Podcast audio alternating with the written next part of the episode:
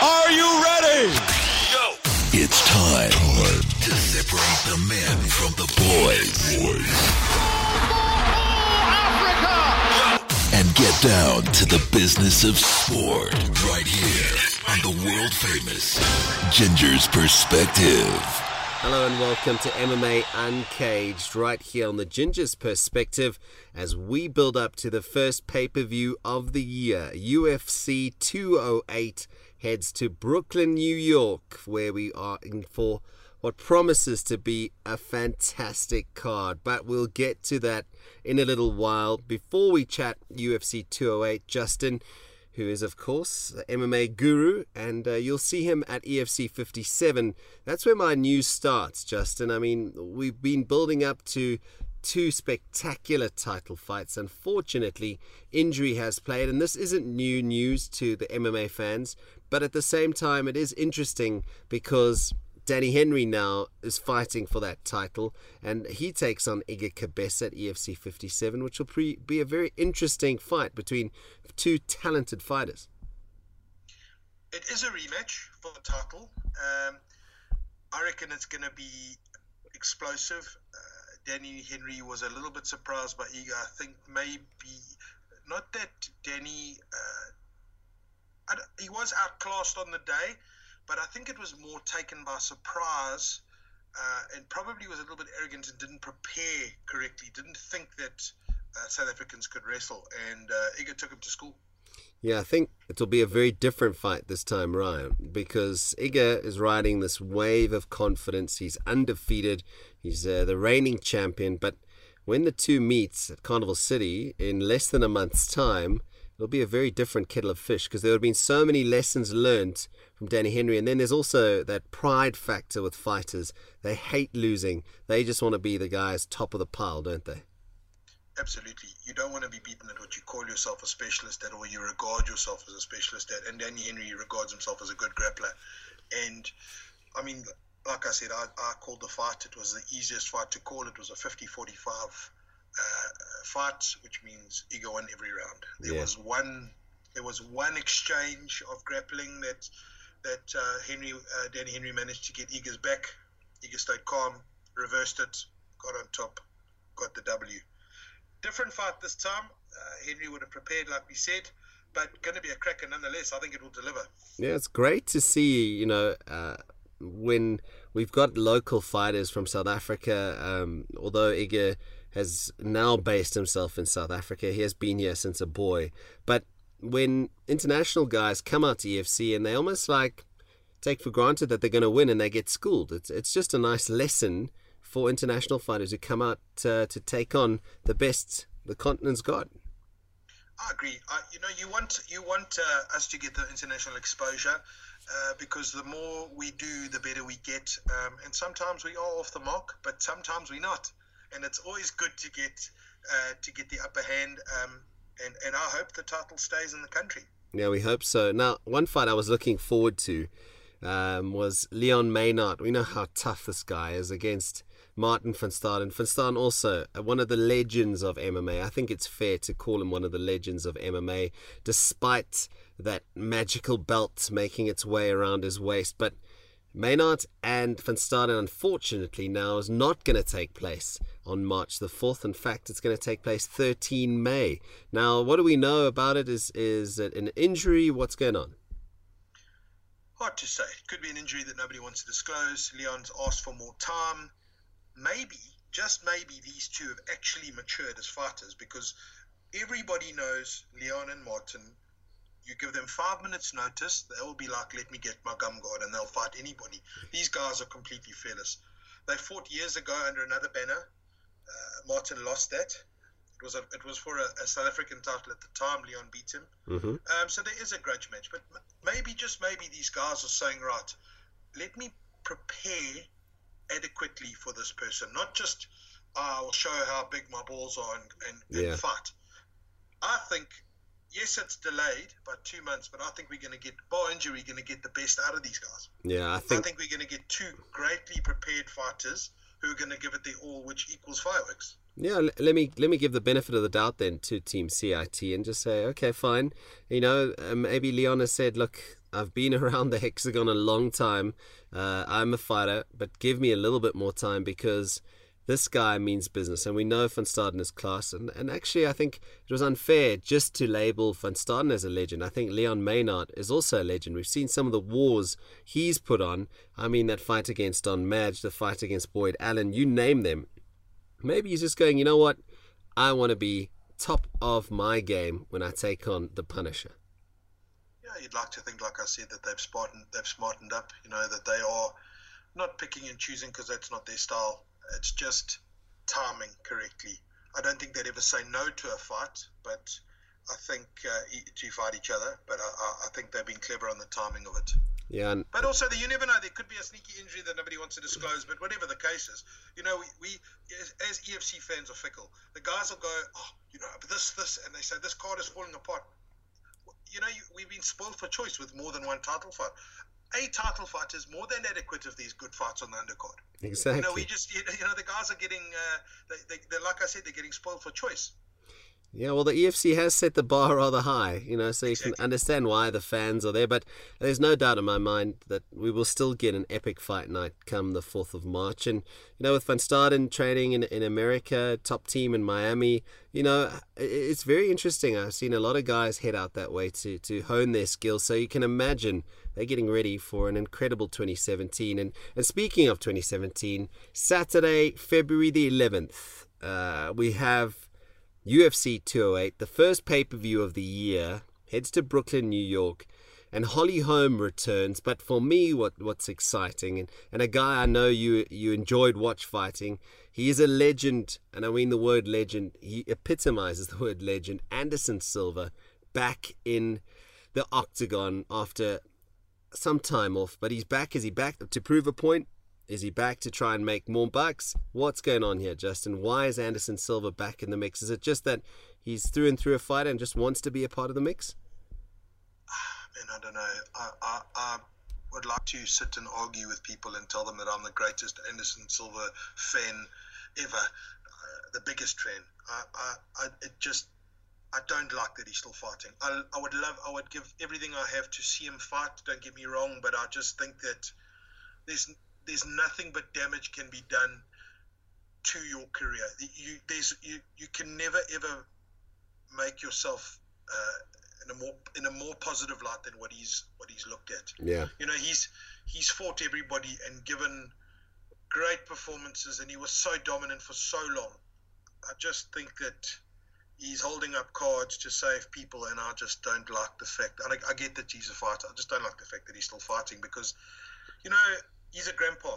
And I'm not trying to talk of age, I talk of in terms of achievements. And he should be sitting having a whiskey and, and mentoring people and uh, getting paid a fat salary for what he did, not for what he still has to do. Yeah. Uh, but again, it's it's a, let's analyze the fight. Anderson Silva, because he's a little bit long in the tooth, etc., probably more suited to a three-round fight.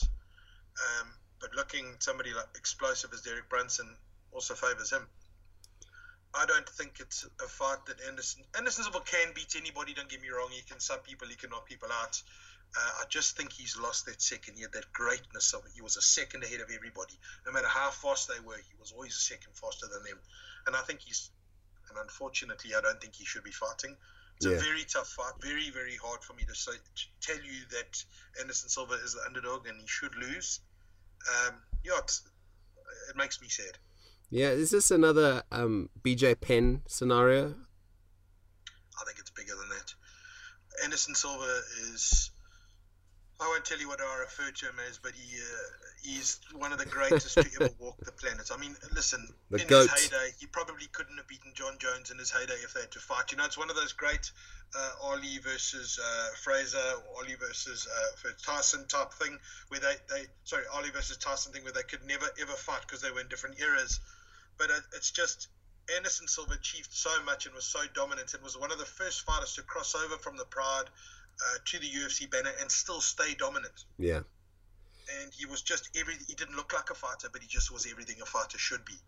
What do you make of uh, Brunson saying that uh, Silva's striking is, is kind of on par as Uriah Hall's and that there's nothing special to it and he knocked out Hall? What do you make of that? What do you expect to say? You're not going to go don't say I, I'm not worthy. You don't go up to the greatest fighter that ever lived and go and tell him how great he is. If, especially if you're fighting him, you do that afterwards. Those pleasantries are for later. You don't give that fighter the respect. You, you you give him the respect afterwards. He's your opponent. You have to beat him. You have to say what you have to say. If he's got to be angry to fight, then that's what his thing is. Yeah. Um, it is not. He, he would rather have said uh, because there are different strikers. Uriah Hall is a, is a much harder striker, um, probably more explosive. Silva's Anderson Silva had a different angle approach. He was just different. Um, so I wouldn't say they were the same. I disagree with that, but I, I would say that they are both up there. Um, but it, I think that's just smack talk. I Yeah. think it's just him trying to just talk his way, talk his game up. Well, not that he needs to, because I think he will win this fight.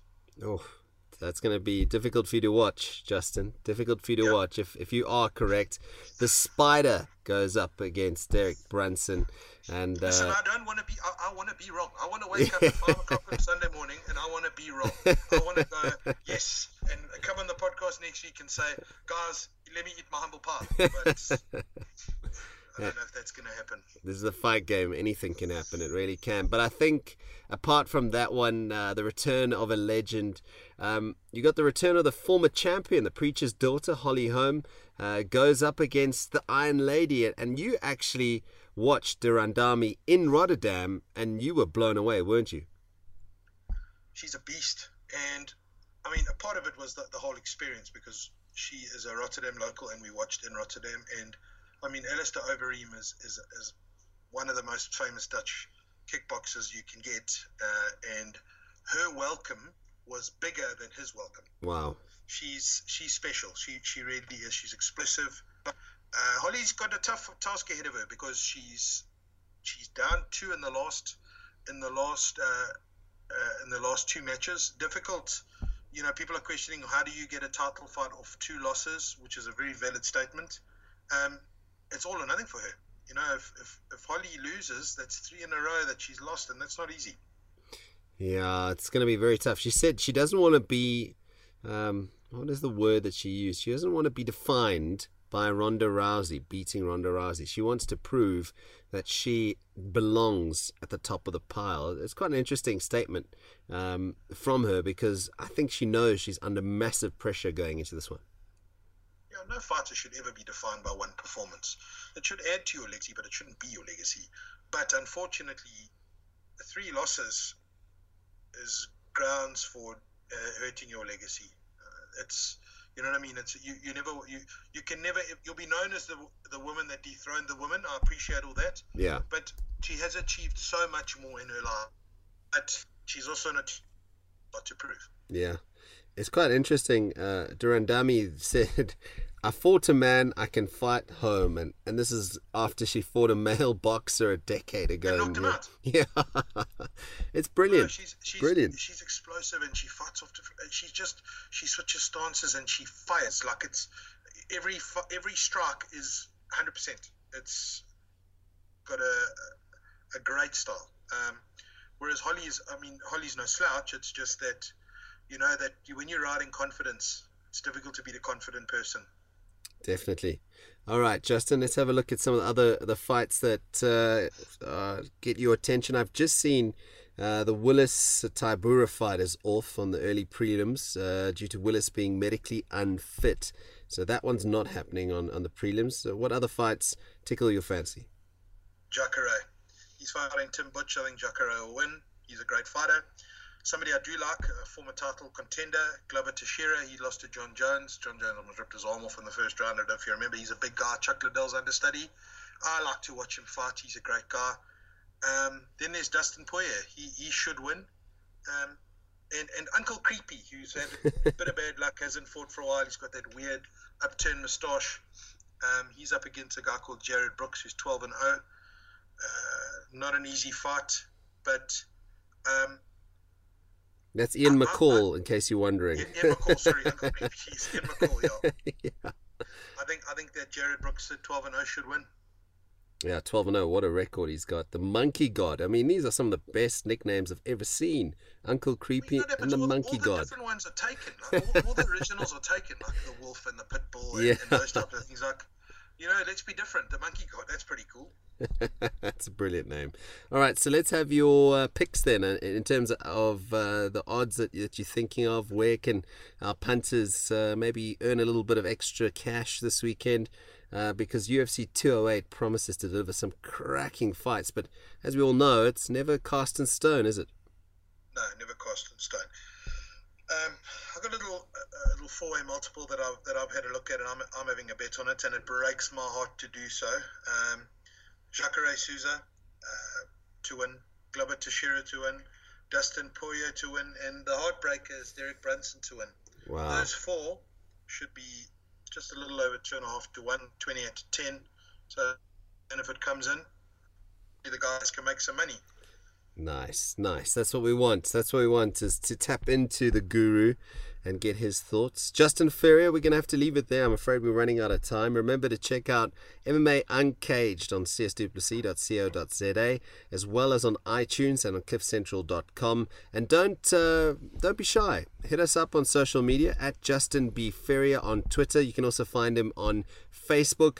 Give us your comments, give us your thoughts if you hear of anything happening in the world of MMA, or if you come through and you get some cash this weekend because of Justin's picks then uh, then hit us there. Hopefully Justin is right, but I know it's going to be different, difficult for you to watch when Anderson Silva uh, heads into that octagon. Justin.